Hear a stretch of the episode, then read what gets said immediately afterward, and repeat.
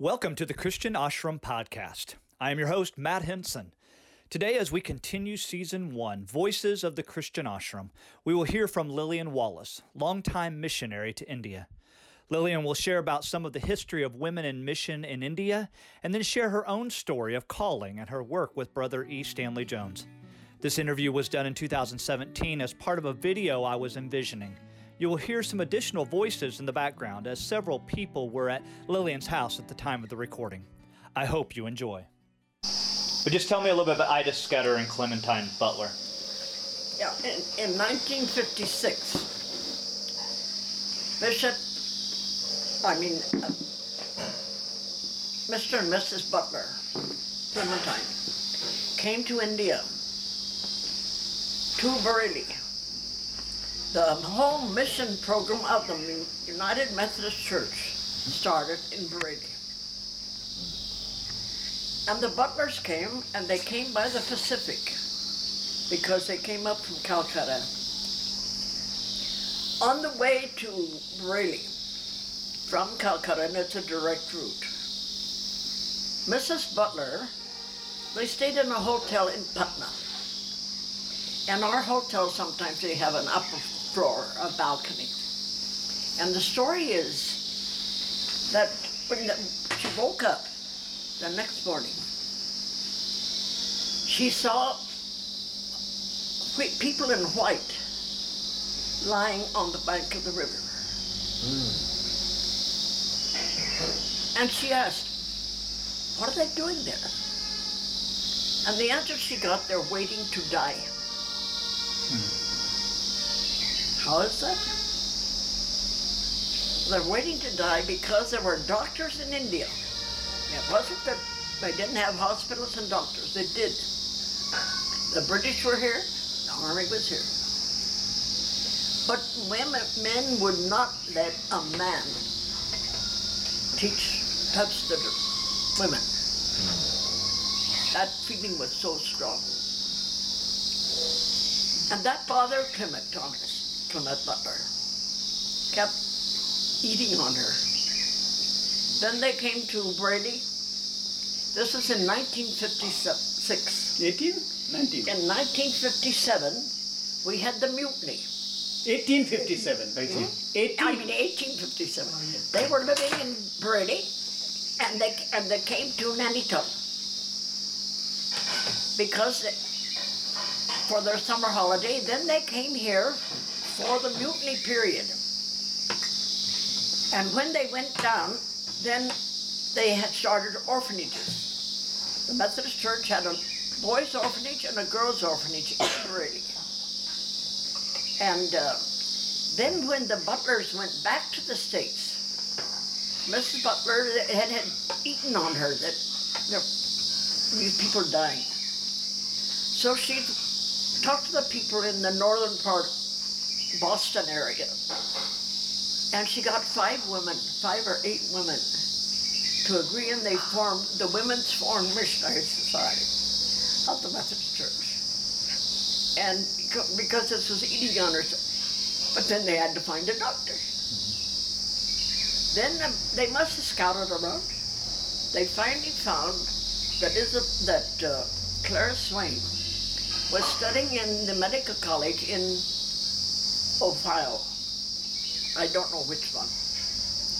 When she graduated, she agreed to come to India. And Reverend uh, Thoburn, who became a Bishop Thoburn, his daughter was in the state, and he was wanting her to come for education. So between brother or and daughter, they they decided that these two women would come together. Mm-hmm. So they came. When they arrived, Isabella Thoburn went to Bareilly, and Clara Swain came to us. And she had nothing except her education and her love for the Lord. Mm-hmm. But she had an orphanage an orphanage full of girls. And so she started a little hospital or training of these girls in the orphanage and three adult women. And then she started teaching them and preparing them. And one of the interesting stories was that when she was teaching anatomy, and to the girls, and I told you about this, she said, Mepsa, what's going to happen in Revelation when the flesh is in the United States and the bones are in India? So you can see they were not only getting medical education, they were also getting Christian education at the same time. And that's the beginning mm-hmm. of Clara Swain Hospital in Bareilly. And if you really want to get the real story, you need to get um, Dorothy Clark Wilson's book on the on the Palace of Healing. Th- Because this was the first woman doctor to come to the Orient. Then the second doctor who came, it's another story. She was Dr. Ida Scudder, who was the daughter of Dr. Scudder, a medical missionary. I don't know from what church, doesn't make any difference, in the South. And she was preparing to come back to the United States, go back to the United States for college. She had other ideas in mind. But she didn't want to go into medicine. And she was getting ready to go. And then one evening, three different families came. The husbands came with their wives to be treated by her father. But when they found out it was only a man, they refused. And as the story goes, the next day, there were three funerals hmm. Hmm. of these women. It changed her mind. Mm-hmm. The Lord changed her mind, actually. Oh, but that was the impetus. Mm. Because she'd been around medicine, she'd been around everything. So then she went to the United States, got her training, and then came back and founded the medical college in South.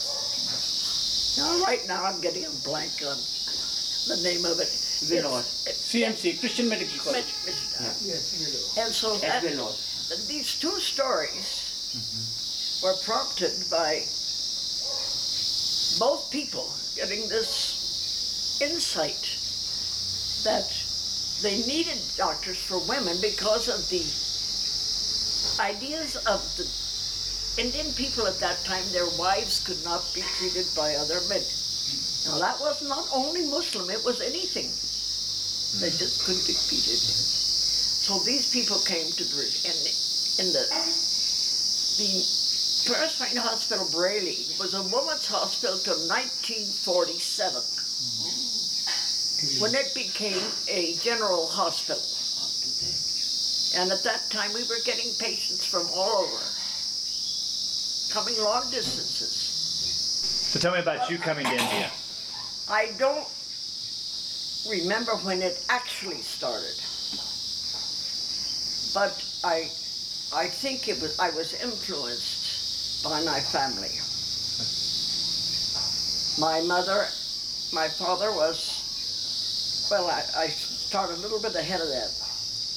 My father went to Oklahoma to go to college after he had supported his younger brothers and sisters in college. And his, he took his sister also with him for college education, even though she was much younger. Mm-hmm. And my mother also went to Oklahoma City mm. for college. And they lived in the same boarding house. And one of the, the boy of the boarding house naturally lived there also. As it turned out, the boy of the boarding house married my Aunt Daisy. And my father proposed to my mother. But my mother said, I will marry you only, she was, only if you will go with me to India. That was her hook. He said, okay, no problem. I'm preparing for the ministry. I don't care where I go, I'm going to serve the Lord. He had been on the horse trips as a younger boy, preaching the gospel. So then it turned out that my aunt and uncle, Uncle Tuffy and Aunt Daisy, they came to India before my mother and father came. And they were sent to Madhya Pradesh, to the Aboriginals in Madhya Pradesh. And my folks, like, I, my dad went to Theological Seminary. And I don't think this had anything to do with it. But it happened, I was born on the campus. And 13 days after I was born, my father and mother both graduated. He as a bachelor's in divinity, and my mother as a master's in physical uh, in religious education. Then we went to California. He went there as a minister, and my mother got sick. And as a result, she could not pass the medical examination. So they were refused to come. But being in the ministry, we three girls had the privilege of having so many people come into the home. Missionaries on furlough, people of all castes and religions would come to the house. So we were exposed. I remember the Cotton Blossom Singers that used to come every year, and we, oh, I loved it so much. So we were exposed to outsiders and to mm-hmm. missions. Mm-hmm. This might have had some background. But when I was eight years old and my aunt and uncle came back on furlough, I asked my Uncle Tuffy, I said, Uncle Tuffy, can I go to India and be a PE teacher? Because my priority was PE teacher, not missionary. He said, Lillian, by the time you're old enough to be a PE teacher, I'm sure they'll want a missionary in India. Okay, it ended there. No problem. Then I went to, as a teenager, I went to, oh, I'll back up a minute. When I was eight years old also, we went to a big conference, Methodist conference in Oakland City. The people on the platform was Muriel Lester and E. Stanley Jones. Mm-hmm. but Muriel Lester, when she got up to speak, she said, I want you to sing a special song of mine. Are ye able, said the Master, to be crucified in thee? And she made that appeal to the to the whole audience. And I was so surprised, even as an eight-year-old, I was so surprised. There were hardly anybody singing. I would have guessed there might have not been more than 15, 20 people singing. That was my impression. Because she was saying you have to mean it. And to be crucified with him is a hard decision to make. I don't know that that must have had some kind of a impression. At least I remember it. Then when I was in MYF, I went to a conference in Oakland. And I must have talked about it or that came up somehow.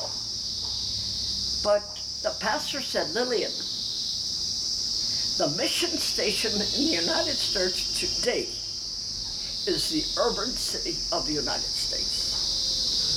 Because that was the mix, the midst of our black prejudice. The tragedy that we were having. And so I believed it. So my direction got changed. And I was teaching in a school, it was brand new school. And it was one third white from the Midwest, coming during the drought in the Midwest. Many people from Oklahoma and the Midwest states came in one car only. And that was everything they had. And they come to California. And we developed the same prejudice against them as we had against the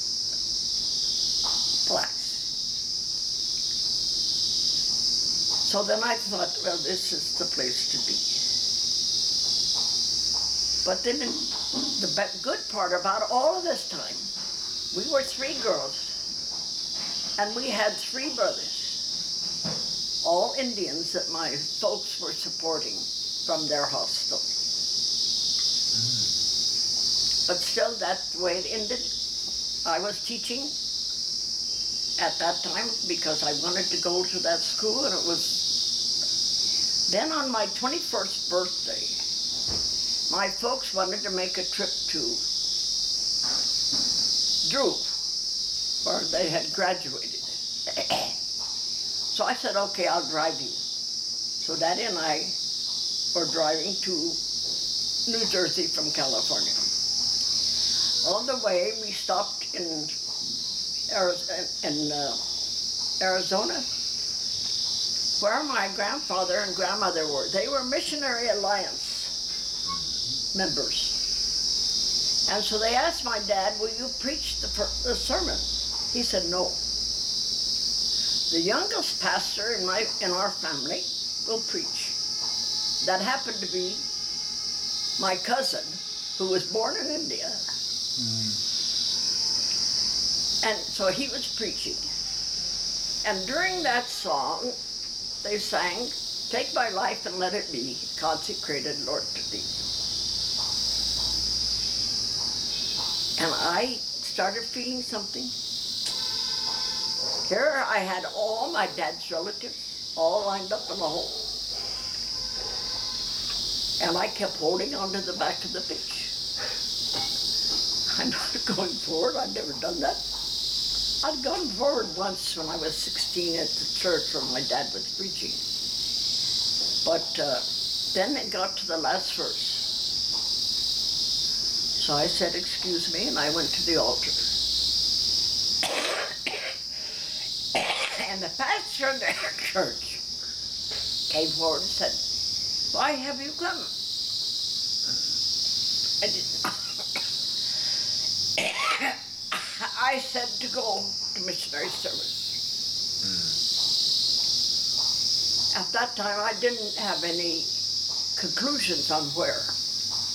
But my aunt came up, my aunt, my mother came up afterwards, and my aunt said, Lillian, I hope you go to India.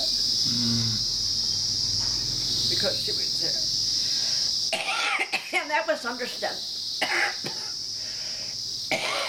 after I got back, after I got back to California, I applied for the mission field. And when I applied, I said, I will go anywhere.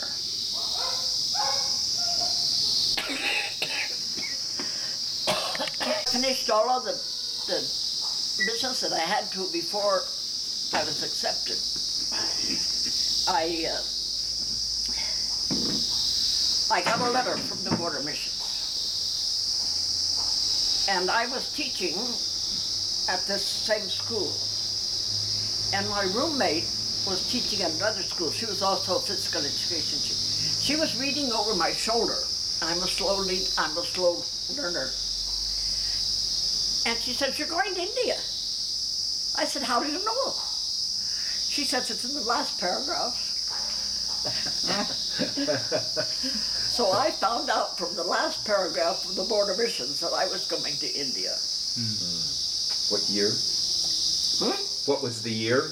That was in 1952. Then I went to missionary training. went to missionary education. We had classes in Connecticut. And I trained with some people coming to India, also some other women coming to India. So in 1956, I was commissioned as a missionary of the Methodist Church.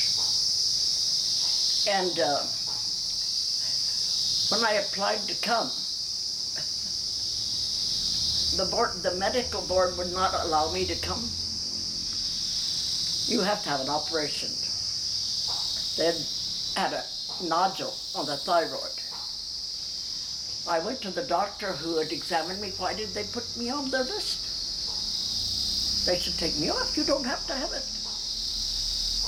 But I had to have it. So I went to the surgeon. He says, You don't have to have it. He says, But what they don't want you to go to a foreign field and then have to have an operation. So I had the operation. I was delayed six months from the others that came on. But um, when I went to the, my mother went with me to, I was in California. Ukiah was close to San Francisco. So uh, I went by train. My mother went with me. I had 28 boxes. but those boxes were all put on a ship in San Francisco. And I had to go to San to Sacramento to catch up with them. So when I when we got there and ultimately I was had to go, we went to Spokane and I caught a ship. It was a Dutch ship, a freighter. And uh, when my mother was at the pier and she said goodbye, she handed me an envelope. She said, open it after you go to sea. Hmm? I opened it. I had 33 letters. One for each day of my trip, written by my mother. Of course, she what she was doing was sharing. Mm-hmm. I was um, an answer to her prayer. Mm-hmm. And I think that I think all this put together, mm-hmm. uh, God planned for it. I think that's really why I'm still here. Since 2015, the United Christian Ashram International Ministry has invited people to join us in India for the winter session of the Sat Tal Christian Ashram. In the midst of the coronavirus pandemic, we are looking intently at the India trip for the fall of 2020. Please join with us as we seek the Holy Spirit's guidance about this trip. We will make an announcement about this trip by the end of April. Mm-hmm. But anyway, I, we got to the ship and uh, I was traveling with Bishop and Mrs. Rockey. Rockey. Bishop Rockey was the son of a missionary who had fallen, who, who had been here. Then he was at the Bishop of Lucknow, the son who had come back as a missionary. A wonderful couple. One thing on the ship, I used to get car, uh, get ship sick. One minute you're sky, one minute you're sea. Yeah. Huh? So I spent most of my time in the hold, so I didn't have to see the water. But we had a wonderful time, and uh, so when I got to to Madras, they took me to. I wanted to visit my friend that I was in missionary training school with, who was a doctor in South India. She'd come six months ahead, so I went to see her. So then after I saw her, I went by air to to Calcutta to check in, where I had to clear my 28 boxes because I brought everything I owned except for three cardboard boxes with some school stuff in it. My dad had helped me pack. But going from the airport to the to Calcutta with all my stuff, it was a wonderful experience, and I loved India. Mm-hmm. I loved India before I, I even got to do anything. Mm-hmm. Mm-hmm. And uh, then I was trying to clear my luggage, and I went upstairs to a person to use the phone. And uh, he said, What are you doing? I said, I'm clearing my luggage. And he said, uh, What are you doing here? And I said, I'm coming to be a missionary at Isabella Thoburn College. And he said, My daughter goes there. She's a student there. Oh, I'll have to tell her. He sent somebody down and they cleared my luggage, all 28 boxes. What And I only had to pay $62. Hmm. $30 for some medicine and 62 for my typewriter.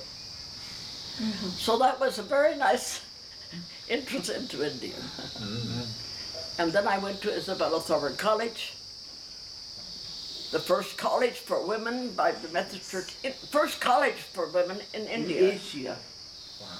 Oh, yes. I was ultimately, I ultimately ended a book. See, Eileen was a nurse, and Brother Stanley had come here. In fact, when he came for the first time after his stroke, this is, he started to take steps, but he really started to walk on the veranda of the house in Ocho. Brother, brother, I mean Bishop Matthews and his daughter Anne and Bishop Downs was there, and they put a six by six board across the veranda because when he lifted his foot, it would go to the left and fall down he could take another step. He got so he could lift his leg, but automatically it would lift. So he took another step. So we used to go up. I used to go behind the him with the wheelchair that's still there, in case he fell. One time, I got in at the other end, and he sat in my lap. and you know, Brother Stanley, he has such, he had such a wonderful, uh, a wonderful, uh, oh, I don't know, he could take any joke. And uh, so that's where he started to walk. And he was also writing his book, notes on his book, Mary Webster and she was translating for him. And she had translated, and he made a correction uh, in what she had written because she said this was exaggerating. She didn't tell him it was exaggerating, but she knew it was because she'd been with him in Japan. And so she cut it out. And then when Brother Stanley went to the World Conference. But before he did, she, he, somebody else read to him, and he put it back in. So when she read the book, she said, "It has to stay," because he had such a good memory that he could remember this. So then, at the uh, at the final function, I mean, at his at his uh, introduction for the of the World Ashram Congress, he was standing on the stage, and you know, men have these. Some men have these straps for the belt in the back. So I had my fingers in the strap to make sure that he didn't wobble. But he gave a wonderful speech. But only those of us who had heard him many times could really understand. Hmm. Because of the cheek over the back. Eileen was there as a nurse And in, I'll back up a minute. One time before the team, the big 300 member team had come, he told us, you girls go out. Because we were taking care of. You go out and see the city. Because there's a friend of mine, he was a person he had paid for to go to dental school. And he had come to see him. He said, he'll take me care of me. You go out. You and Mr. Uh, oh, oh, oh, the pastor was there also. So we went out and did some sightseeing. When we came back, I. Eileen went, I went into the room, my room and she went into his room next door. And she said, Lillian! And I went there. He was on the floor with the wheelchair up over his head and body. Just as pleasant, just as happy as ever. Smiling and I'm good And they moved. जान निकली जाए And, and they moved her off and he got up. I think that See, I mean, this is he, his. he used to this have a is urine his- bottle tied to his leg. He, So he that does. was all right. He But the does. chair do must have slipped and he went down. तो वहाँ पड़े थे आराम से He, he, he, हाँ was, I tell you he was a different kind of chap. And then this one morning, I took one of Eileen's hairpins and I cut it off about a half an inch from one side, half an inch from the bottom, and put tape around it. And then I bent the other end and made a ring. And then I put a rubber band in it. And I put it over his mouth and over his ear. It pulled the cheek back and he could talk ex- like he always did. Uh. Like always did. I'm just saying, He, he, should, have he should have he should have applied his his uh, jovial spirit and kept it. But we went for breakfast, and some people came up behind him said, "Brother Stanley, how are you?" and this and all that. Afterwards, he took it out. Oh, he told them, "Look what these girls have done to me. They put a bit in my mouth." and he took it out. I never used it. I don't know why. But that's who it was. Then he came back. He came back to India. He didn't go to the States. This was his home. And uh, he came back to Clara Swain Hospital. and And he had a room there. And he used to do his exercising. He got so he could walk to the to the hospital with a walker. And he used to preach without the bit. bit. And uh, well, he was a wonderful chap. Just wonderful.